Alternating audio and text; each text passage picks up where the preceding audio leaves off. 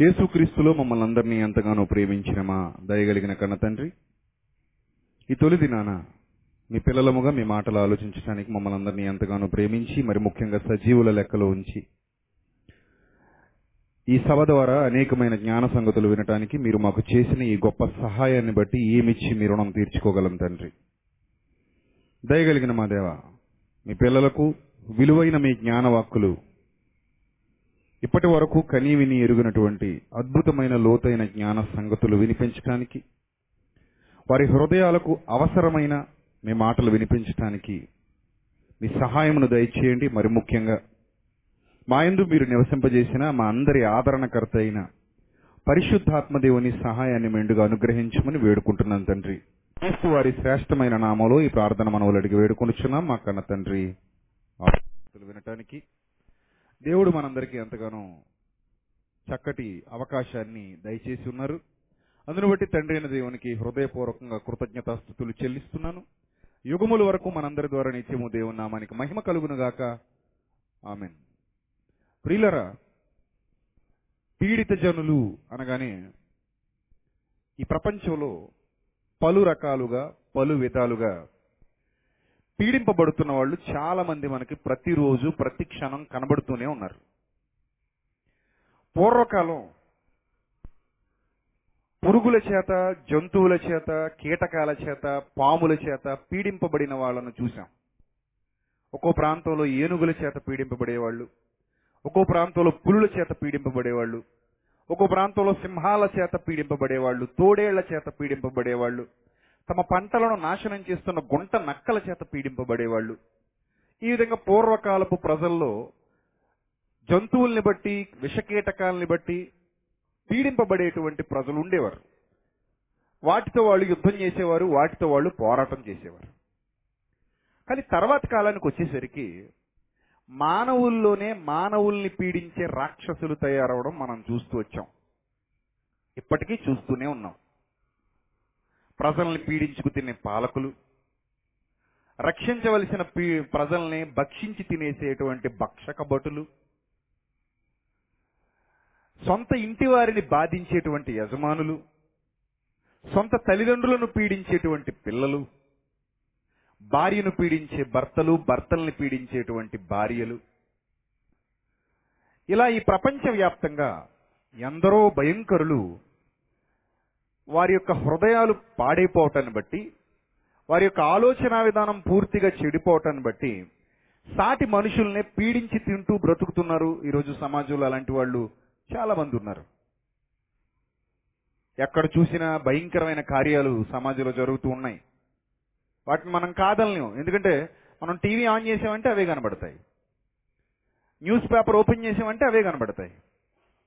ప్రతి చోట పీడించేవాళ్ళు పీడింపబడేవాళ్ళు. ఈ రెండు వర్గాల వాళ్ళు మనకు కనబడుతున్నారు. బలవంతులు బలహీనుల్ని పీడిస్తున్నారు. ఈ బలహీనులు బలవంతుల చేత పీడనకు గురవుతున్నారు. ఇది సమాజంలో కనబడుతున్నటువంటి వాస్తవం. అయితే ప్రియులరా అసలు ఈ పీడించాలనే లక్షణం పశువులకైతే స్వభావ సిద్ధంగా పుట్టింది ఎందుకంటే అవి జ్ఞానము లేని మృగములు గనుక. కీటకాలకు కానివ్వండి పశువులకు కానివ్వండి మృగాలకు కానివ్వండి ఏముండదు? జ్ఞానం ఉండదు వివేకం ఉండదు. ఆ స్వభావం ఒక అజ్ఞానంతో కూడుకున్నటువంటి స్వభావంగా చెప్పొచ్చు. వాటికి ఏమీ తెలీదు. అవి ఎలా రియాక్ట్ అవుతాయో ఎలా మా ఎలా ప్రవర్తిస్తాయో ఒక్కోసారి ఏ విధమైన చేష్టలు చేస్తాయో వాటికి తెలియదు ఎందుకంటే అవి వాటి మృగపు స్వభావంతో నిండుకున్నాయి కనుక కానీ మానవుడి పరిస్థితి అలా కాదు. మానవుడికి జ్ఞానం ఉంది వివేకం ఉంది అన్నీ ఉన్నాయి. మానవుడికి తెలియదంటే ఏమీ లేదు. ఈ నవనాగరిక ప్రపంచంలో ఉన్నతమైన శ్రేష్టమైన జీవిగా కనబడుతున్నవాడెవరు? మానవుడే కదా. మరి ఇంత గొప్పవాడైనటువంటి మానవుడు సాటి మానవుణ్ణి ఎందుకు పీడిస్తున్నాడు? సాటి మానవుణ్ణి పీడిస్తూ ఎందుకు కాలం గడుపుతున్నాడు? సాటి మానవుణ్ణి ఎందుకు ఇబ్బందికి గురి చేస్తున్నాడు? సాటి మానవుణ్ణి ఎందుకు బాధకు గురి చేస్తున్నాడు? అని మీరు ఆలోచన చేయగలిగితే అసలు ఇలా సాటి మానవుణ్ణి పీడించాలి అనే భావన తన తోటి మానవుణ్ణి బాధకు గురి చేయాలి అనే భావన వారికి ఎక్కడి నుంచి కలిగింది? వాడికి ఎక్కడి నుంచి కలిగింది అనేది మొదట మనకు తెలియాలి. ప్రియులరా ప్రారంభంలో ఇద్దరు అన్నదమ్ములు మీ అందరికీ తెలుసు. ప్రారంభంలో ఉన్నటువంటి ఇద్దరు అన్నదమ్ములు. కయ్యను హేబెలు. హేబెలు శ్రేష్టమైన బలి దేవునికి అర్పించాడు. కయ్యను శ్రేష్టమైన బలి దేవునికి అర్పించలేదు. అంటే అతని హృదయం శ్రేష్టమైనదిగా లేదు. కయ్యను హృదయం శ్రేష్టమైనదిగా ఉంది అతని బలి కూడా దేవుడు అంగీకరించాడు. అది శ్రేష్టమైనదిగా ఉంది. హేబెలు హృదయం. కయ్యను హృదయం శ్రేష్టమైనదిగా లేదు అతని బలి కూడా శ్రేష్టమైనదిగా లేదు దేవుడు దాన్ని అంగీకరించలేదు. ఎప్పుడైతే హేబెలు బలి దేవుడు అంగీకరించి కయ్యను బలి దేవుడు అంగీకరించలేదో కయ్యనికి చాలా బాధ కలిగింది. కయ్యనికి బాధ కలిగి తన తమ్ముణ్ణి పీడించటం ప్రారంభించి చివరికి అతని తమ్ముణ్ణి హత్య చేశాడు. అంటే ప్రారంభంలోనే ఇలాంటి దురాలోచన చేత పీడింపబడినటువంటి కయ్యను తన తమ్ముణ్ణే హత్య చేసే స్థాయికి వెళ్ళి తన తమ్ముణ్ణి బాధకు గురి చేసి నొప్పికి గురిచేసి చంపేశాడు చివరికి. ఈ పరిస్థితి దాపురించడానికి గల కారణం ఏంటి? మానవుల్లో ఇలాంటి ఆలోచనలు రేకెత్తడానికి గల కారణం ఏంటని మనం ఆలోచిస్తే పూర్వకాలం నుండి ప్రజల్ని పీడించడానికి వాళ్ళను పీడించుకు తినటానికి ఒక దురాత్మ ఒక దుష్ట శక్తి పనిచేస్తూ వచ్చాడు. వాడు ఆదాము అవ్వలను కూడా పీడించాడు.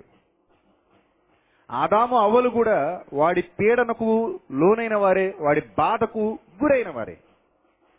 అలా సర్వ మానవాళిని సర్వ ప్రపంచాన్ని పీడించాలన్న ఉద్దేశంతో ఉన్నవాడు అపవాది. వాడు పలు విధాలుగా పలు రకాలుగా మనుషుల్ని పీడిస్తూ వచ్చాడు ప్రియులరా. రకరకాలుగా మనుషుల్ని పీడిస్తూ వచ్చాడు. ఒక విధంగా కాదు వాడు. చాలా విధాలుగా చాలా రకాలుగా మనుషుల్ని బాధించాడు. చాలా రకాలుగా మనుషుల్ని పీడించాడు. చాలా రకాలుగా మనుషుల్ని వేధించాడు వేదనకు గురి చేశాడు. అలా వాడు వేదనకు గురి చేస్తూ వస్తున్నటువంటి క్రమంలో భక్తుల్ని వేధించాడు భక్తులు కాని వారిని వేధించాడు పీడించాడు.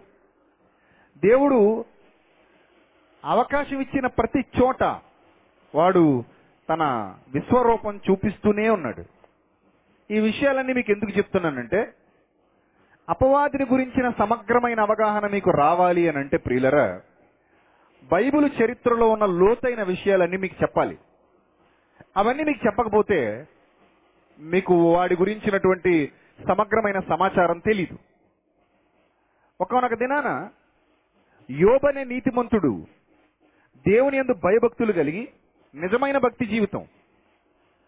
చెడుతనము చేయక ఉండడం నిజమైన భక్తి జీవితం అంటే చెడుతనానికి దూరంగా ఉండడం ఈవిల్ థింగ్స్ అంటారు ఎవిల్ థింగ్స్ ఆ ఎవిల్ థింగ్స్ ఏమీ చేయకుండా వాటి వైపు మళ్ళకుండా తనను తాను కాపాడుకునే భక్తి జీవితాన్ని జీవిస్తున్నవాడే యోబు గారు. అలాంటి గొప్పవాడైన యోబు గొప్ప జీవితాన్ని జీవిస్తున్నటువంటి యోబు అలా జీవించటం దుష్టుడికి నచ్చలేదు. శాతానికి నచ్చలేదు. అది నచ్చక యోబును శోధించటానికి యోబును పీడించటానికి యోబును బాధ పెట్టడానికి దేవుడి దగ్గరికి వెళ్ళి అనుమతి అడిగాడు. అలా దేవుడి దగ్గరికి వెళ్ళి అనుమతి అడిగి యోబును భయంకరమైన కురుపుల చేత రోగాల చేత పీడించడం మొదలుపెట్టాడు. ఈ విధంగా దేవుని అనుమతి లభించాకనే వాడు అలా చేయగలిగాడు. అంటే అతని విశ్వాసానికి ఒక పరీక్ష. చాలా భయ- భయంకరంగా పీడించాడు చాలా బాధాకరంగా పీడించాడు చాలా వేదన కలుగజేశాడు ప్రియులరా. ఈ సందర్భాలన్నీ ఆలోచిస్తుంటే వాడు పీడించువాడుగా వాడే సమస్త పీడనకు కారకుడుగా పీడితుడుగా ఎవరినైనా సరే పీడించాలనే ఆలోచన కలిగిన వాడిగా మనకు కనబడతాడు. ప్రిలరా ఈ పీడితుడు ద్వారా ప్రారంభ శతాబ్దంలో కొన్ని విచిత్రమైన కార్యాలు జరిగాయి. కొన్ని విచిత్రమైన కార్యాలు. ఆ విచిత్రమైన కార్యాలను జాగ్రత్తగా పరిశీలన చేయగలిగితే దేవుడు ప్రారంభించిన ఉత్తమమైన కార్యం ఏదైతే ఉందో అది యావత్ ప్రపంచానికి క్లియర్గా అర్థమవుతుంది. అందుకే నేను ఎప్పుడు చెప్తూ ఉంటాను బైబిల్ చదివేటప్పుడు కానివ్వండి బైబిల్ ఆలోచించేటప్పుడు కానివ్వండి మనకి కునుకుపాటు లేదా నిర్లక్ష్యం లేదా తత్తరపాటు అనేది పనికిరాదు. బైబిల్ చదివేటప్పుడు చాలా తీక్షణంగా చదవాలి చాలా జాగ్రత్తగా సందర్భాలు ఆలోచన చేయాలి వాటి లోతుల్లోనికి మనం వెళ్ళాలి వాటిని అర్థం చేసుకునే ప్రయత్నం చేయాలి. వాటిని అర్థం చేసుకోవడానికి కష్టపడాలి. అలా కష్టపడకుండా పై పైన బైబిల్ చదువుకుంటూ వెళ్ళిపోతే బైబిల్లో ఉన్న లోతైన జ్ఞాన సంగతులు మనకు అర్థం కావు ప్రియులారు. అందుకే దేవుని వాక్యాన్ని ధ్యానించమని చెప్పాడు. అర్థమవుతుందా? దేవుని వాక్యాన్ని ఏం చేయాలి? ధ్యానించాలి. ధ్యానించడానికి చదవడానికి చాలా వ్యత్యాసం ఉంది. ధ్యానించడం అంటే ఈ మాటల్లో ఏ భావాలున్నాయి అని లోతైన పరిశీలన చేస్తూ ముందుకు సాగటం.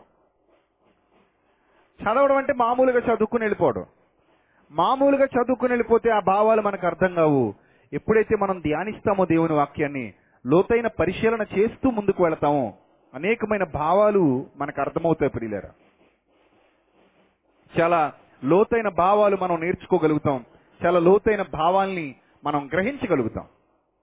అలాంటి కొన్ని సందర్భాలు దైవ గ్రంథంలో నుండి మీరు ఈ రాత్రి చూడగలిగితే ప్రియులరా శ్రద్ధగా వాక్యాన్ని వినండి. ఎటు మనస్సును పోనివ్వకండి. మీకు ఈ మైక్ ద్వారా ఏ మాటలైతే క్లియర్గా మీ చెవుల వరకు వస్తున్నాయో వాటిని పట్టుకునే ప్రయత్నం చేయండి. ఎందుకంటే ఇది కూడా మనకు ఒక ఛాలెంజ్ లాంటిది. ఇది కూడా మనకు ఒక వడపోత. ఈ సమయంలో ఆ వడపోత చాలా అవసరం.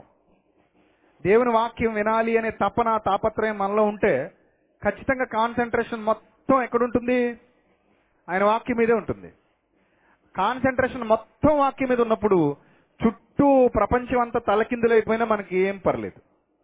ప్రపంచం మొత్తం తలకిందులైపోయినా పర్లేదు. ఖచ్చితంగా ఏం వస్తుంది బయటికి అనే దాని మీద నీ మైండ్ కాన్సన్ట్రేట్ చేయగలిగితే ఇక నీకేం వినబడవు. అర్థమవుతుందా? ఇక నీకేమీ వినబడవు. ఏం వినబడుతుంది మరి?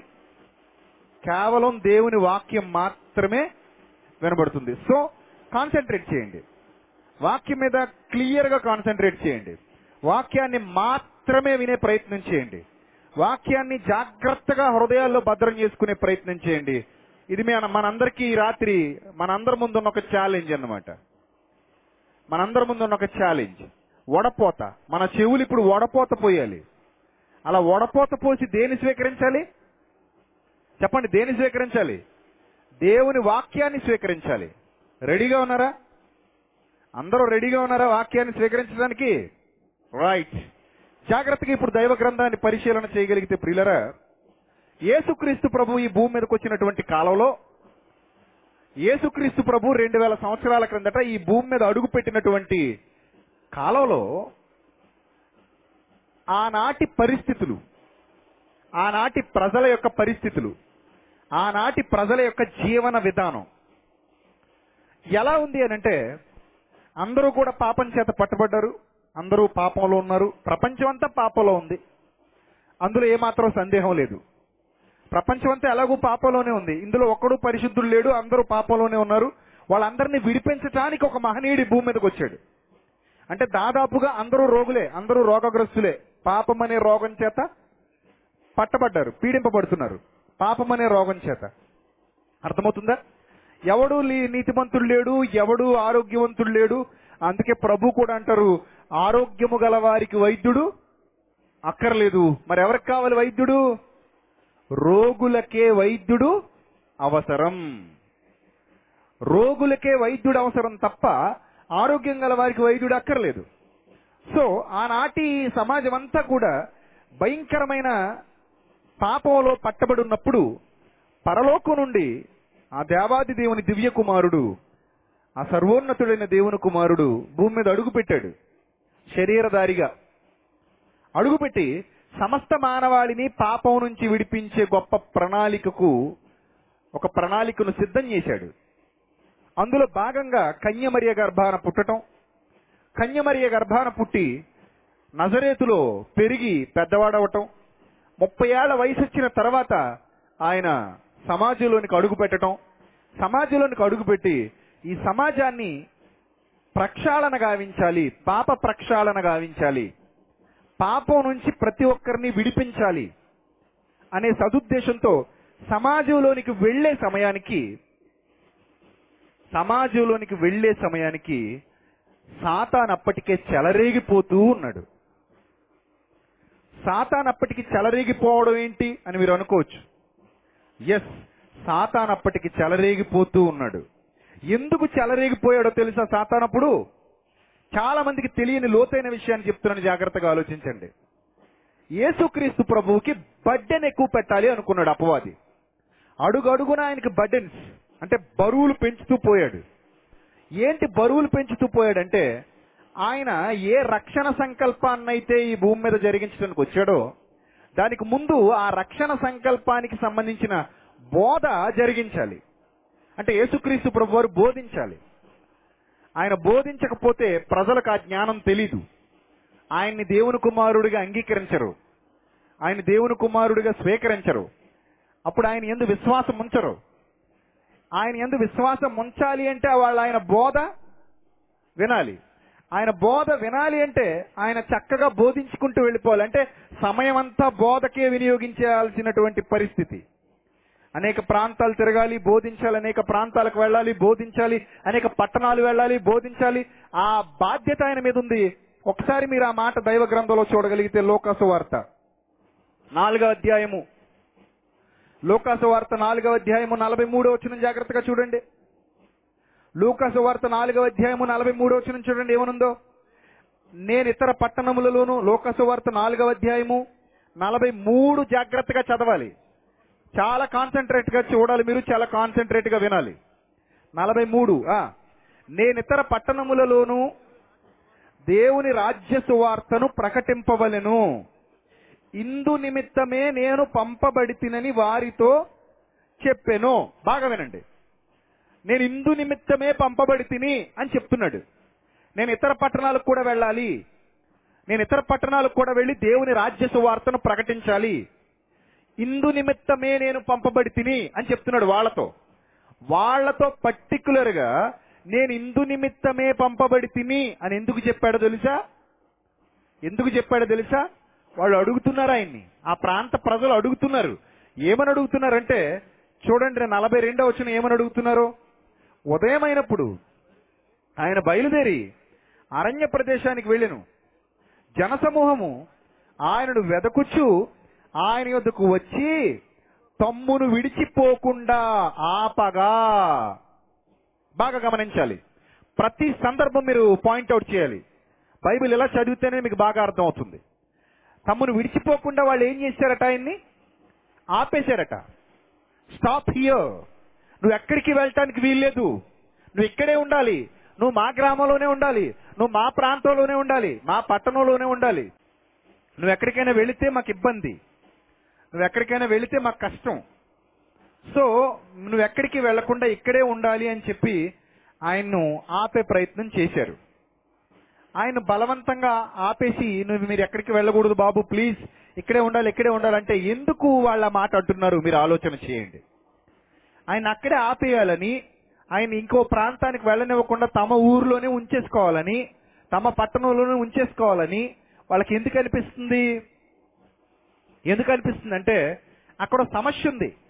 ఆ సమస్య ఏంటో మీరు జాగ్రత్తగా చూడగలిగితే నలభై వచ్చిన నుంచి చూడండి. నలభై వచ్చిన నుంచి. సూర్యుడు అస్తమించుచుండగా సూర్యుడు అస్తమించుచుండగా అంటే సూర్యుడు ఉదయించాడు మరలా ఏమవుతున్నాడు? అస్తమిస్తున్నాడు. అంటే రోజు అయిపోయింది అప్పుడే. సూర్యుడు అస్తమించుచుండగా నానావిధ రోగముల చేత పీడింపబడుచున్నవారు. నానావిధ రోగాల చేత పీడింపబడుతున్నారట. ఇస్రాయేల్ దేశంలో ఎప్పుడూ జరగని వింతైన సంఘటనలు జరిగిన కాలం అది. చరిత్రకారులు కూడా ఈ కాలాన్ని ఒక ప్రత్యేకమైన కాలంగా గుర్తించారు. ఆ ప్రత్యేకమైన కాలం ఏంటి తెలుసా? అంతకు ముందెన్నడూ లేని రోగాలు ఆ టైంలోనే ఆ పరిసర ప్రాంత ప్రజల మీద దాడి చేశాయి. అంతకు ముందెన్నడూ లేని బాధాకరమైన పరిస్థితులు ఖచ్చితంగా ఆ టైంలోనే అనేక ప్రాంతాలను అలుముకుని వింత రోగాలతో కొత్త రోగాలతో ప్రజలు బాధపడుతూ ఉన్న పరిస్థితి అండి. అంతకు ముందన్నడు అలాంటి బాధాకరమైన పరిస్థితి ఇజ్రాయిల్లో కానీ ఆ పరిసర ప్రాంత ప్రజల్లో కానీ లేదు. కానీ ఇక కొద్ది దినాల్లో యేసుక్రీస్తు ప్రభు వారి జననం జరగబోతుంది. అనే సమయానికి ప్రజలలో ఏదో తెలియని భయంకరమైన విపత్తు సంభవించింది. ఆ విపత్తు ఏంటంటే వివిధ రకాలైన రోగాలు వాళ్ళని అలుముకోవడం ప్రారంభించాయి. వివిధ రకాల రోగాలు వాళ్ళని చుట్టుముట్టడం ప్రారంభించాయి.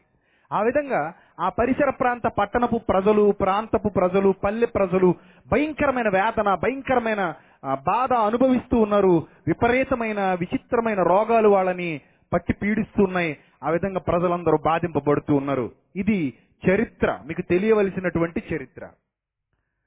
అప్పుడు ఆ బాధపడుతున్న వారు ఎవరెవరైతే ఎవరెవరి వద్ద అయితే ఉన్నారో ఆ రోగులను ఆయన వద్దకు తీసుకొచ్చేస్తున్నారు. అంటే అప్పటి వరకు వాళ్ళకి ఆశ లేదు. వాళ్ళకి దిక్కు లేదు. వాళ్ళు ఎక్కడ ఏ ప్రయోజనాన్ని పొందుకోలేకపోయారు. బాధలు అనుభవిస్తున్న వాళ్ళు సంవత్సరాల తరబడి బాధలతో మగ్గిపోతున్న వాళ్ళు ఉన్నారు వాళ్ళలో. వాళ్ళకి ఏ దారి దొరకట్లేదు. అలాంటి సిచ్యువేషన్లో లో అనే ఒక మహాప్రవక్త బయలుదేరాడు. ఆయన మహానుభావుడు ఆయన మహాప్రవక్త అని ఆయనను గూర్చినటువంటి సమాచారం అంతా దావాలనంలా అన్ని ప్రాంతాలకు వ్యాపించుకుంటూ వెళ్ళిపోయింది. మొట్టమొదట ఖానాలో ఒక సూచిక్రియ చేశాడు. ఖానాలో పెళ్ళికి పిలువబడినప్పుడు వాళ్ళ అమ్మగారు రిక్వెస్ట్ చేస్తారు. యేసుక్రీస్తు ప్రభు వారి తల్లి గారు మరి అమ్మగారు రిక్వెస్ట్ చేస్తారు. బాబు ఇక్కడ ద్రాక్షారసం అయిపోయింది. అని చెప్పినప్పుడు ఆ బాణలన్నీ నీళ్ళతో నింపండి అని ఆ నీళ్ళను ద్రాక్షరసంగా మార్చిన సంఘటన. అది ఒక సూచక క్రియ. అది ఆ పరిసర ప్రాంతాలన్నిటి కూడా దావాలను అలా వ్యాపించిపోయేసరికి ఈయన చాలా శక్తిమంతుడు. ఈయన వలన ఏదైనా జరుగుతుంది. ఈయన ఎందు విశ్వాసం ఉంచడం ద్వారా మనకి ఏదైనా మేలు సంభవిస్తుంది. సో ఈయన మనం విడిచిపెట్టకూడదు గట్టిగా పట్టుకోవాలి ప్రజలందరూ. మెల్లిమెల్లిగా క్రమక్రమంగా ఒకటి తర్వాత ఒకడు ఒకటి తర్వాత ఒకడు ఒకటి తర్వాత ఒకడు ఒకటి తర్వాత ఒకడు ఆయన వెంబడించడం ఆయన గురించిన సమాచారం అలా అలా అలా వ్యాపించి వెళ్ళిపోవడం. ఆయన వెంబడించడం ఆయన ఆయన గురించిన సమాచారం వ్యాపించి వెళ్ళిపోవడం జరిగింది. ఇలా ఎందుకు జరిగింది? అనంటే యేసుక్రీస్తు ప్రభువారు రావడానికి యేసుక్రీస్తు ప్రభువారు భూమి మీదకి రావడానికి ముందట నుంచే ప్రజల్లో కొన్ని సరికొత్త మార్పులు సంతరించుకోవడం అనేది కనబడుతూ వచ్చింది ప్రియులారా. చాలా విచిత్రమైన సంఘటన. నేటికి ప్రపంచ క్రైస్తవ్యానికి ఈ విషయాలు ఈ లోతైన విషయాలు చాలా మందికి తెలియదు ప్రియులారా. వారు ఏదో యాదృ జరిగాయి అనుకుంటున్నారు. కాదు కాదు. అది యాదృచ్ఛికంగా జరిగింది కాదు. కావాలని ప్రజల్ని పీడించటం ప్రారంభించాడు అపవాది. దానికి సంబంధించిన ఇంకా లోతైన విషయాలు నేను మీకు చూపిస్తాను ఇప్పుడు. ఆధారాలతో సహా. అప్పుడు అక్కడ మీరు జాగ్రత్తగా దాన్ని గమనించగలిగితే ఆ సూర్యుడు అస్తమించుచుండగా నానావిధ రోగముల చేత పీడింపబడుచున్న వారు ఎవరెవరి యొద్ద ఉండిరో వారందరూ ఆ రోగులను ఆయన యొద్దకు తీసుకొచ్చేశారు. ఇప్పుడు ఆయన టైం అంతా ఈ రోగులతో సరిపోతుంది. ఎప్పటి వరకునట? అప్పుడు ఆయన వారిలో ప్రతి వాని మీద చేతులుంచి వారిని స్వస్థపరిచెను. అప్పుడు ఆయన వారిలో ప్రతి వాని మీద ఒక్కరిని కూడా వదలలేదండి ఆయన. క్రౌడ్ విపరీతంగా వస్తున్నారు. చాలా మంది ప్రజలు వచ్చేస్తున్నారు. ఖాళీ లేదు ఆయనకి. ఖాళీ లేకుండా వస్తున్నారు ప్రజలు ఆయన దగ్గరికి. ఎవరిని పొమ్మని అనలేదు ఆయన. ఎవరిని బయటికి పోండి నేను మీకు స్వస్థత చేయను అని అనలేదు ఆయన. వచ్చిన ప్రతి ఒక్కరిని స్వస్థపరుస్తున్నారు. వచ్చిన ప్రతి ఒక్కరిని బాగు చేస్తున్నారు. వారిని బాగు చేసి వాళ్ళకున్న ఆ రోగాన్ని తగ్గించి పంపిస్తున్నారు. చూడండి ఇంతే కాక ఆయన అలా స్వస్థపరుస్తున్న టైంలో దయ్యములు నీవు దేవుని కుమారుడు అని కేకలు వేసి అనేకులను వదిలిపోయెను అన్నాడు. చూసారా అంటే ఈ రోగాలన్నిటికీ మూల కారణం ఎవరట? దయ్యములు. ఈ దయ్యముల వలన వాళ్ళకి ప్రారంభ శతాబ్దంలో రోగాలు వచ్చేసేవి. దయ్యములు పట్టి వారికి రోగాలు కలిగించేవి ప్రారంభ శతాబ్దంలో. అదొక ప్రత్యేకమైన కాలం. దేవుడు దయ్యానికి అనుమతి ఇచ్చిన కాలం. అంటే ఇది కూడా యేసుక్రీస్తు ప్రభు వారికి ఒక పరీక్ష. ఆయన బోధించడానికి వచ్చాడు. ఆయన ఆయన ఆలోచన ఏంటో అక్కడ నలభై మూడో వచనంలో చెప్తున్నాడు. ఏమంటున్నాడు? నేను ఇతర పట్టణములలోనూ దేవుని రాజ్య సువార్తను ప్రకటించు వలను ఇందు నిమిత్తమే నేను పంపబడి తిని అన్నాడు. అంటే ఆయన పనేంటి? అర్జెంటుగా ఈ రాజ్య సువార్త ఆ పరిసర ప్రాంతాలన్నిటికీ ఏం చేయాలి? వ్యాపింప చేయాలి. కానీ ఈ రోగుల సంఖ్య పెరిగిపోయింది. ఈ హడావిడి ఎక్కువైపోయింది. ఎప్పుడైతే ఈ హడావిడి ఎక్కువైపోయిందో ఆయన మిగిలిన ప్రాంతాలకు వెళ్ళి సువార్త ప్రకటించే టైము ఇక్కడ కట్ అయిపోతుంది చూడండి. ఇప్పుడు బాధ్యత పెరిగిపోయింది అనుకోండి ఒకే రోజు. ఒకే రోజు బాధ్యతలు పెరిగిపోయాయి. పది పనులు ఒకే రోజు చేయాలి. అవుతుందా? కష్టం అవుతుందా అవదా? కష్టం అవుతుంది కదా. ఒక రోజు ఒక పని చేయడానికి మనం నిర్ణయించుకుంటాం. లేదా అదే రోజు రెండు మూడు పనులు చేయాల్సి వచ్చింది అనుకోండి ఎంత ఇబ్బందికరంగా ఉంటుందో తెలుసా? ఎంత ఇబ్బంది అయిపోతుందో తెలుసా? సో ఒక పని కోసం అర్జెంట్ పని కోసం ఇంకో పనిని వాయిదా వేయాల్సిన పరిస్థితి కూడా రావచ్చు. అంటే మనం చేయాలనుకున్న దానిని చెయ్యనివ్వకుండా ఏదో విధంగా అడ్డుకట్టలు వెయ్యటానికి సాతాను చాలా చాలా ప్రయత్నం చేశాడు. ఆ ప్రయత్నాన్ని కూడా దేవుడు తనకు అనుకూలంగానే మలుచుకున్నాడు. యేసుక్రీస్తు ప్రభు వారి జీవితంలో ఈ శోధన ఈ గెలుపు అనేది నిరంతరాయంగా జరుగుతూ వచ్చింది ప్రియులరా. ఏదో నలభై దినాల పాటు సాతాను యేసు ప్రభువును శోధించాడు అనుకుంటారు చాలా మంది అది పొరపాటు. యేసుక్రీస్తు ప్రభు వారి జీవితంలో ఈ శోధన అనేది నిరంతరాయంగా జరుగుతూనే వచ్చింది నిరంతరాయంగా. ఎన్నో ఆటంకాలు ఎన్నో అడ్డుబండలు వాడు కలిగిస్తూ వచ్చాడు. వాడు ప్రజలను పీడించడం వల్ల ప్రజలు యేసుక్రీస్తే శరణ్యం అనుకుని ఆయన దగ్గరికి రావడం ప్రారంభించాడు. ఆయన వారిలో ఏ ఒక్కరిని త్రోసివేయకుండా జాలి కనికరం కలిగిన వాడై ప్రతి ఒక్కరిని స్వస్థపరిచి పంపించటం ఆ బాధిస్తున్న దయ్యాన్ని వెళ్ళగొట్టడం చేస్తూ వచ్చాడు ఆయన. ఆ దయ్యాలు కూడా రోగాలతోనే బాధించేవి. రోగాలు వచ్చేవి. మనుషులకు రోగాలు కలిగించి బాధించేవి ఆ కాలంలో. మీరు గమనించాలి ప్రతి సందర్భాన్ని. ఇప్పుడున్న దొంగ దయ్యాల్లా కాదు. ఇప్పుడు ఏదో మానసిక రుగ్మతలు వచ్చాయనుకోండి ఏం పట్టేసింది అంటారు అబ్బో దయ్యం పట్టేసింది అంటారు అదొక రుగ్మత. హాస్పిటల్కి తీసుకెళ్తే సెట్ అయిపోతుంది. ఈ రోజుల్లో లాగా జుట్టెరబోసుకుని ఇళ్ళ అనడం పసుపు నీళ్ళు తాగడం కింద పడి దొల్లడం లేకపోతే నాకు అది కావాలి ఇది కావాలని అడగడం పిచ్చి చూపులు చూడడం ఇవిగా దయ్యం పట్టడం అంటే ఏదో ఒక రోగంతో వాళ్ళ శరీరం మీద అటాక్ చేసేది ప్రారంభ శతాబ్దంలో దయ్యాలు. ఏదో ఒక రోగం వాళ్ళకు వచ్చేదన్నమాట సో ఆ విధంగా రోగగ్రస్తులుగా రోగ పీడితులుగా ప్రజలు ఉండడం వల్ల ప్రభు వారిని దాటుకుని వెళ్ళిపోయే అవకాశం లభించలేదు. మరొక వచ్చినాన్ని కూడా మీరు చూడండి. మార్క్స్ వార్త మొదటి అధ్యాయము ముప్పై రెండు నుంచి చూద్దాం. సాయంకాలము పొద్దు గుంకినప్పుడు జనులు సకల రోగులను దయ్యములు పట్టిన వారిని ఆయన యొద్దకు తీసుకుని వచ్చిరి. పట్టణమంతయు పట్టణమంతయు ఆ ఇంటి వాకిటి కూడి ఉండెను. ఆయన నానావిధ రోగముల చేత పీడింపబడిన అనేకులను స్వస్థపరిచి అనేకమైన దయ్యములను వెళ్ళగొట్టెను. అవి తన్ను ఎరిగి ఉండినందున ఆయన దయ్యములను మాటలాడనీయలేదు. చూసారా యేసుక్రీస్తు ప్రభు వారికి బడ్డెన్ పెరిగిపోతుంది. ఆయన ఇతర సమీప గ్రామాల్లోనూ ప్రకటించాలి. చూడండి అక్కడ కూడా ఇదే సందర్భం రాయబడింది ముప్పై ఐదో వచనం. ఆయన పెందల కడనే లేచి మార్క్స్ వార్త మొదటి అధ్యాయం ముప్పై ఐదో వచ్చిన ఆయన పెందల కడనే లేచి ఇంకనూ చాలా చీకటి ఉండగానే బయలుదేరి అరణ్య ప్రదేశానికి వెళ్ళి అక్కడ ప్రార్థన చేస్తున్నారు. సీమోనును అతనితో కూడా ఉన్నవారు ఆయనను వెతుకుచూ వెళ్ళి ఆయన కనుగొని అందరూ నేను వెతుకుచున్నారని ఆయనతో చెప్పగా. ఆయన అన్నారు అందరూ నన్ను వెతకడం ఏంటి? ఎందుకు వెతుకుతున్నారు నన్ను? ఎందుకు వెతుకుతున్నారు చెప్పు నన్ను? వాళ్ళ రోగాలు తగ్గించుకోవడానికి వచ్చారు ప్రభువ. వాళ్ళు దయ్యాల చేత బాధింపబడుతున్నారు. వాళ్ళకు నువ్వే విడుదల ఇవ్వాలి ఇది కూడా నీ మీద ఉన్న బాధ్యతే తప్పదు. ఇది నీ మీద ఉన్న బాధ్యత నీకు బడ్డనిది. ఇంకా ఈ బాధ్యత నీకుంది. దీని గురించి ప్రవచనాలు కూడా ముందుగానే ఉన్నాయి. ఇలా విడిపిస్తాడు బాధింపబడిన వారిని పీడింపబడిన వారిని విడిపిస్తాడన్న ప్రవచనాలు ఉన్నాయి. సో ఆయన వదిలిపెట్టి వెళ్ళిపోవడానికి లేదు. బడ్డెన్ పెరిగింది. సో అప్పుడు ఏమంటున్నాడు చూడండి. ఆయన ఇతర సమీప గ్రామములలోనూ నేను ప్రకటించినట్లు వెళ్ళుదము రండి. ఇందు నిమిత్తమే కదా నేను బయలుదేరి వచ్చి నేను వారితో చెప్పెను. ఆయన గలిలయ్యనంతటా వారి సమాజ మందిరాల్లో ప్రకటించుచు దయ్యములను వెళ్ళగొట్టుచు ఉండెను. ప్రియులరా అపవాది ప్రారంభ శతాబ్దంలో ఎంతో మందిని శరీర రుగ్మతల చేత బాధించటం ప్రారంభించాడు. ఇలా శరీర రుగ్మతల చేత బాధింపబడుతున్న అనేకులు యేసుప్రభు వారి దగ్గరకు వచ్చి ఆయన పాదాల మీద పడి అయ్యా మమ్మల్ని కాపాడు. అయ్యా మమ్మల్ని రక్షించు. మాకు వేరే దారి లేదు. నువ్వు కాకపోతే మమ్మల్ని రక్షించే వాళ్ళు ఎవరూ లేరు. మమ్మల్ని కాపాడు మమ్మల్ని విడిపించు అని ప్రాధేయపడేవారు. అలా ప్రాధేయపడుతున్నప్పుడు యేసుక్రీస్తు ఏ ఒక్కరిని త్రోసివేయకుండా వాళ్ళందరికీ కావాల్సినది అనుగ్రహించి వాళ్ళకి కావాల్సిన స్వస్థత దయచేసి వాళ్ళను బాగు చేసి ఇంటికి పంపించేవారు. అయితే టైం గడిచిపోతున్నా కూడా ఆ గ్రామంలోంచి ఇంకా వా- ఆయన్ని వెళ్ళనివ్వకూడదు అని గట్టిగా పట్టుబట్టేశారు అమ్మో నువ్వు మా గ్రామంలో నుంచి వెళ్ళకూడదు. నువ్వు మా గ్రామం నుంచి వెళ్ళిపోతే మళ్ళీ వ్యాధులు మా మీద దాడి చేస్తాయి. మళ్ళీ బాధలు ఈ రోగాలు మా మీద దాడి చేస్తాయి. అప్పుడు మమ్మల్ని ఎవరు కాపాడతారు? మరలా ఈ రోగం మా మీద దాడి చేస్తే మమ్మల్ని ఎవరు కాపాడతారు? మరలా ఈ రోగం వలన మేము బాధింపబడితే మమ్మల్ని ఎవరు రక్షిస్తారు? నువ్వు ఉండాలి మా దగ్గరే ఉండాలి.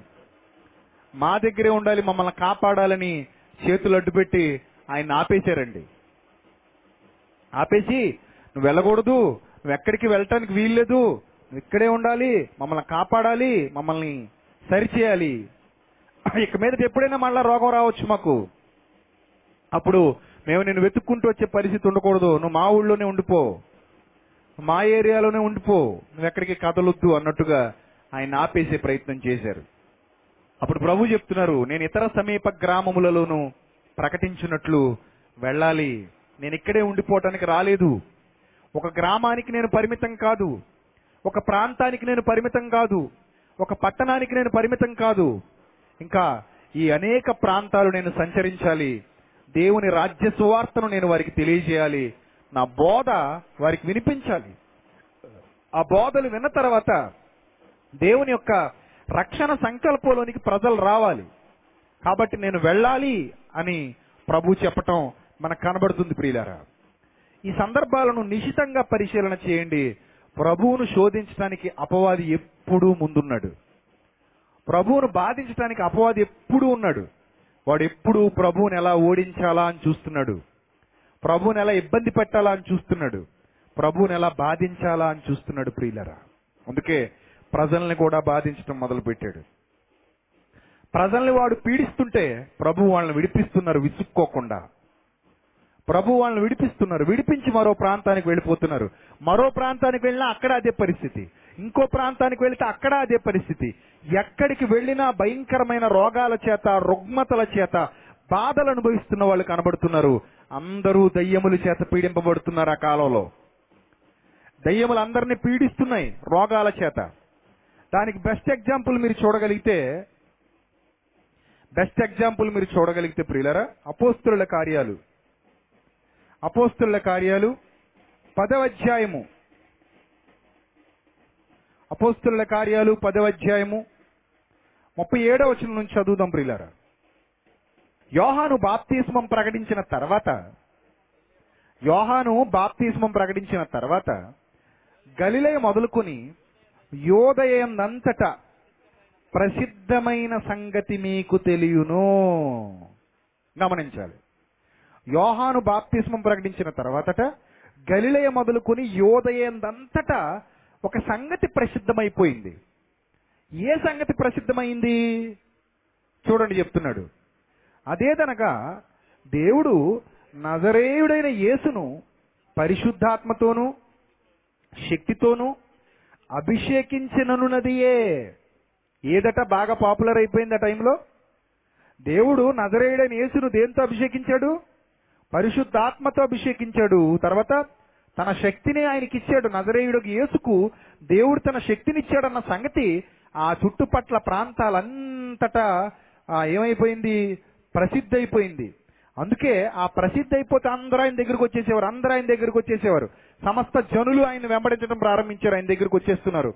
అదేదనగా ఆ, అప్పుడు దేవుడు ఆయనకు తోడై ఉండను గనుక ఆయన మేలు చేయుచు మేలు చేయుచు అపవాది చేత అనగా పుట్టినోట్లు ఏమని రాశాడు? సాతాను చేత పీడింపబడిన వారినందరినీ స్వస్థపరుచుచు సంచరించుచుండెను. చూసారా అపవాది చేత ఏమవుతున్నారట జనాలు? పీడింపబడుతున్నారట. అపవాదికి ఎందుకంతగా సంతోషంగా పీడించేయటం? ఎందుకు వాడు అలా పీడించేస్తున్నాడు అప్పుడు ఎందుకు ప్రజలందరినీ ఆ పరిసర ప్రాంత ప్రజలందరినీ పీడించేస్తున్నాడు వాడు? ఒకరు కాదు ఇద్దరు కాదండి పట్టణం అంతా వచ్చేసిందని చదువుకున్నాం మనం. ఒకనొక టైంలో కలరా వ్యాపించింది. ఊరు ఊరంతా కలరా వచ్చేసేది. తెలుసు కదా మీకు? ఇలా అంటువ్యాధులు ప్రబలమైపోయినట్టు దయ్యపు శక్తుల వలన వ్యాధులు ప్రబలమైపోయినటువంటి కాలం అది. బైబిల్ చరిత్ర అర్థం కావాలంటే ఆ కాలానికి వెళ్ళి పరిశీలన చేయాలి ప్రియులరా. బైబిల్ చదివేటప్పుడు ఎప్పుడు కూడా కాలాన్ని పరిగణనలోకి తీసుకోవాలి. ఏంటి అసలు ఈ కాలంలో ఈ విచిత్రమైన సంఘటనలు ఎందుకు జరిగాయి? పట్టణం పట్టణం అంతా రోగవాలమయమా పట్టణం పట్టణం గ్రామం గ్రామం మొత్తమా? ఆ అందరినీ అనేక విధాలుగా పట్టి పీడిస్తూ ప్రభు దగ్గరికి తీసుకొచ్చేసి పడేసి వాళ్ళు కేవలం వీటి గురించే ఇక వాళ్ళకి వాక్యం బోధించే టైం దొరకనివ్వకుండా వాక్యం బోధించే టైం దొరకనివ్వట్లేదు. బాబు మాకు ఈ రోగం బాబు మాకు ఆ రోగం బాబు మాకు ఈ రోగం బాబు మాకు ఆ రోగం. ఇలా వస్తూనే ఉన్నారు వస్తూనే ఉన్నారు వస్తూనే ఉన్నారు. సూర్యుడు అస్తమించిపోతున్నాడు. ఆయనేమో మేలు చేస్తూనే ఉన్నాడు. మేలు చేస్తున్నాడు. మేలు చేస్తూ వాళ్ళను స్వస్థపరుస్తూ ముందుకు పోతున్నాడు. వాళ్ళేమో మా ఊర్లో ఆగిపోను కొందరు మా ఊర్లో ఆగిపోను కొందరు. ఎందుకంటే అన్ని రోజులుగా బాధ అనుభవిస్తూ ఉన్నారు వాళ్ళు. ఈ విధంగా అపవాది ఆనాటి ప్రజల్ని పీడిస్తూ పీడిస్తూ వచ్చాడు ప్రియులరా. వాళ్ళను పీడిస్తూ ఆయనను శోధిస్తూ వచ్చాడు. ఆయనకు బడ్డెని పెంచాలనుకున్నాడు. ఆయనకు భారాన్ని పెంచాలనుకున్నాడు. దానికి ముందు సంవత్సరాల తరబడి వాడు ఒక ప్రణాళిక రచించుకున్నాడు.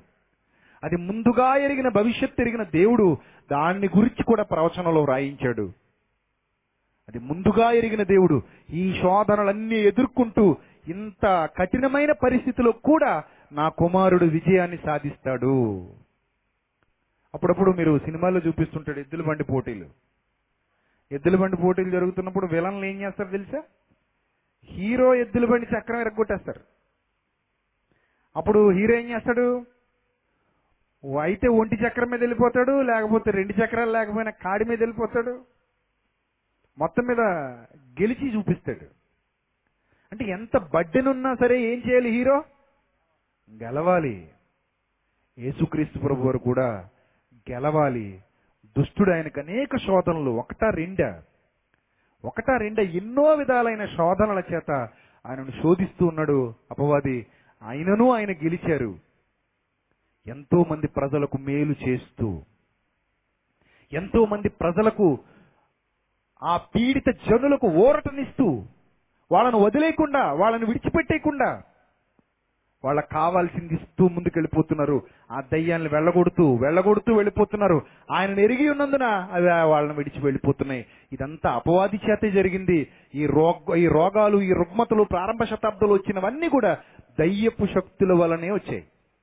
ప్రారంభ శతాబ్దంలో దయ్యం పట్టింది అంటే రోగం వచ్చింది అని అర్థం.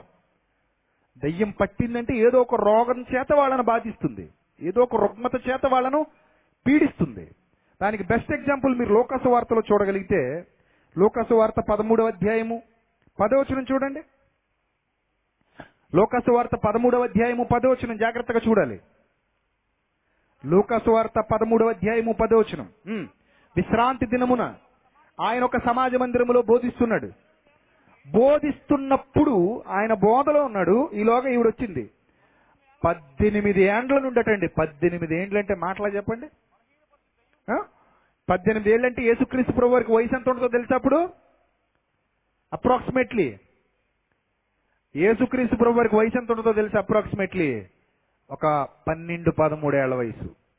అంటే యేసుక్రీస్తు ప్రభు వారు పన్నెండేళ్ళ పదమూడేళ్ళ వయసులో ఉన్నప్పుడు ఈమెకు దయ్యం ఏం చేసింది? రుగ్మత కలిగించింది. పీడించడం మొదలుపెట్టింది. అంటే ఇంచుమించుగా ఆయన దేవాలయంలో శాస్త్రుల మధ్య కూర్చుని ప్రశ్నలు అడిగిన సందర్భం ఉంది కదా లోకత వార్తలో. ఇంచుమించుగా ఆ టైంలో అన్నమాట. ఇంచుమించుగా ఆ టైంలో ఈమెకు ఏం కలిగజేశాడు అపవాది బలహీనపరిచి దెయ్యం అంటాడు అక్కడ చూడండి. పదునెనిమిది ఏండ్ల నుండి బలహీనపరిచి దెయ్యం పట్టింది. ఆ బలహీనపరిచి దెయ్యం పట్టినప్పుడు ఆమె నడు వంగిపోయిందట మీరు మీరు అబ్జర్వ్ చేయాలి. ఏం వంగిపోయింది? నడు వంగిపోయింది ఆ నడు వంగి ఇంకా లేవలేకపోతుంది. అలా వంగినే ఉండిపోయింది. అలా వంగి ఉండిపోయింది. ఇంకా లేవలేని పరిస్థితిలోకి వచ్చేసింది. ఎంత మాత్రమును చక్కగా నిలువబడలేకుండెను. పద్దెనిమిది ఏళ్ళు. అంటే యేసుక్రీస్తు ప్రభు వారు ముప్పై ఏళ్ళ వయసు వచ్చాక స్వార్థ పనులు అడుగు పెట్టారు ఇంచుమించుగా సుమారుగా ఆయనకు పన్నెండేళ్ళ వయసు ఉన్నప్పుడు ఈమెను పట్టుండొచ్చు. లేదా ఒక ఒక సంవత్సరం అటు ఇటులో. అలా పట్టుండొచ్చు. అంటే అన్ని సంవత్సరాలు యేసుక్రీస్తు ప్రభు వారు రాబోతున్నారు. ఆయన వచ్చేశారు. ఆల్రెడీ శాస్త్రులతో వాదించడం అన్ని వీడు చూశాడు కదా అపవాదికి తెలుసు కదా. సో అప్పటి నుంచే వాడు ఎన్ని ప్రణాళికలండి ఎంత బడ్డెని పెంచాలనుకున్నాడు చూడండి. వాడి ప్రణాళికలు చూడండి.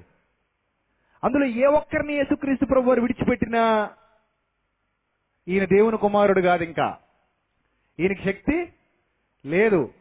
అదిగో అందుకే కొందరికి చేశాడు కొందరికి వదిలేశాడు. కొందరిని స్వస్థపరిచాడు కొందరినేమో వదిలేశాడు అని ఆయన మీద నింద వేయించేయచ్చు.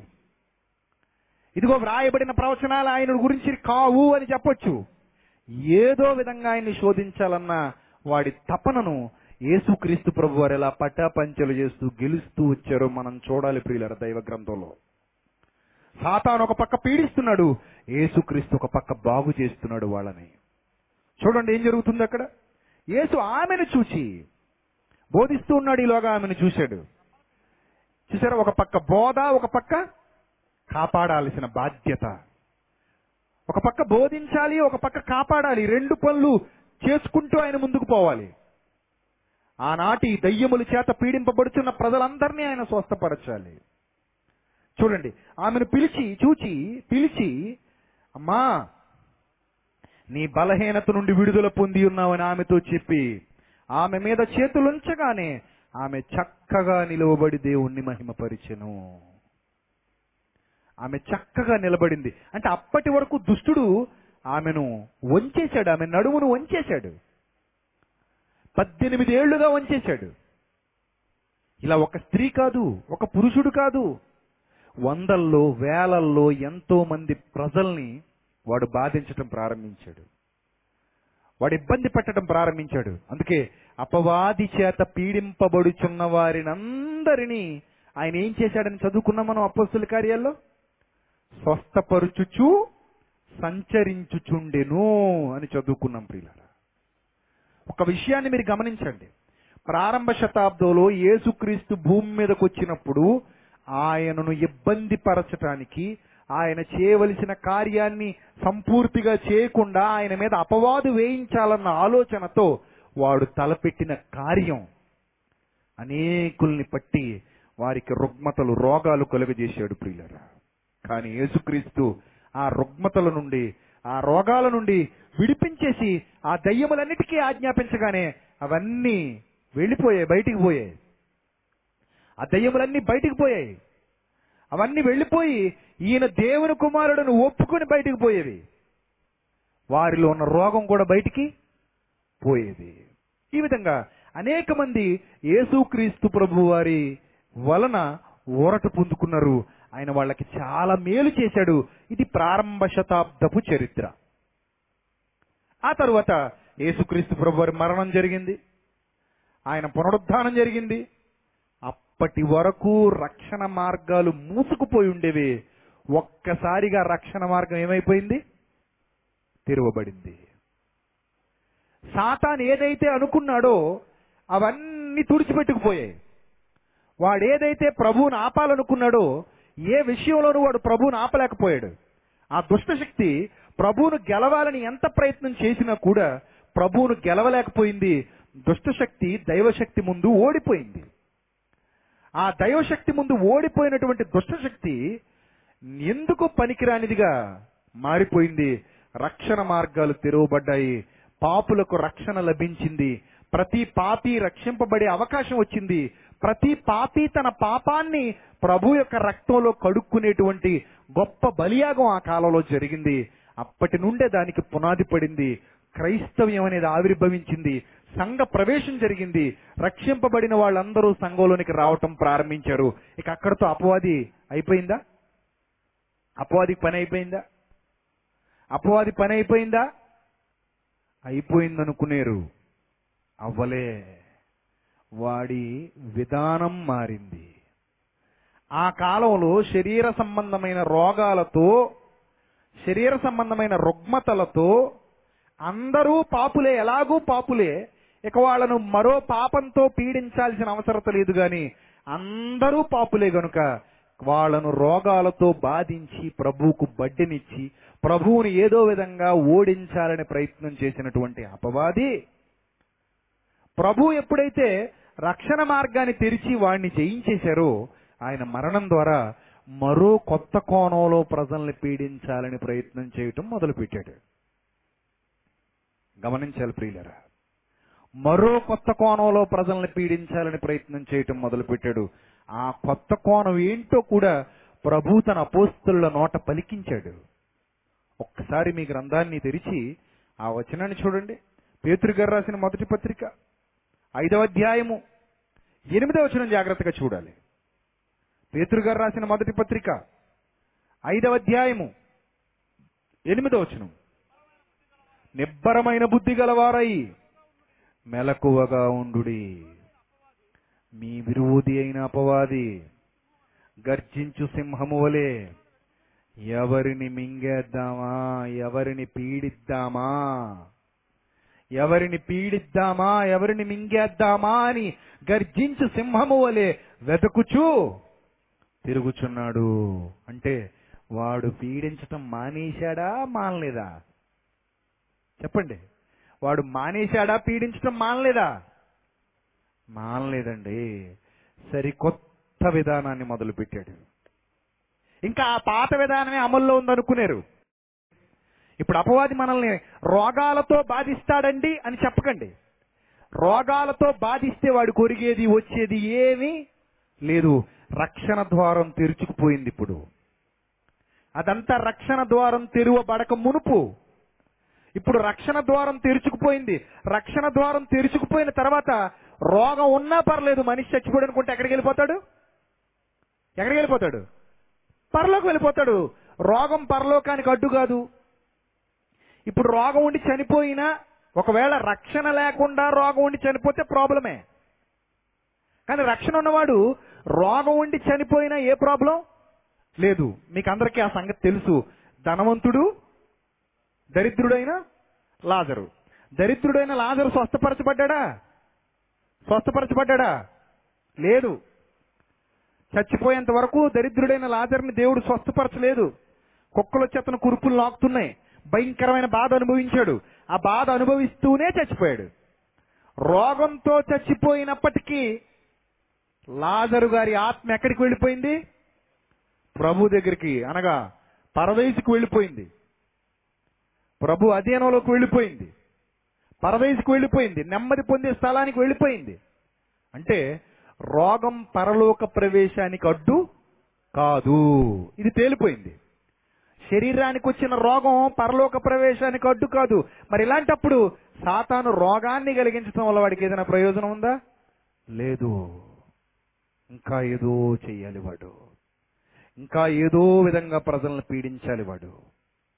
ఏదో విధంగా ప్రజల్ని పీడించి ప్రభువు దగ్గరకు వెళ్ళకుండా చేయాలి. ఎందుకంటే వాడు ప్రభువునే గెలుద్దాం అనుకున్నాడు ప్రభువుని గెలవలేకపోయాడు. ప్రభువుని గెలవలేకపోయిన వాడు ఇప్పుడు వాడు ఏమనుకుంటున్నాడు తెలుసా? ప్రభు పక్షాన చేరిన వారిని అందరినీ గెలుద్దాం అనుకుంటున్నాడు. అంటే మిమ్మల్ని. అంటే ఆయన విశ్వసించిన వాళ్ళని.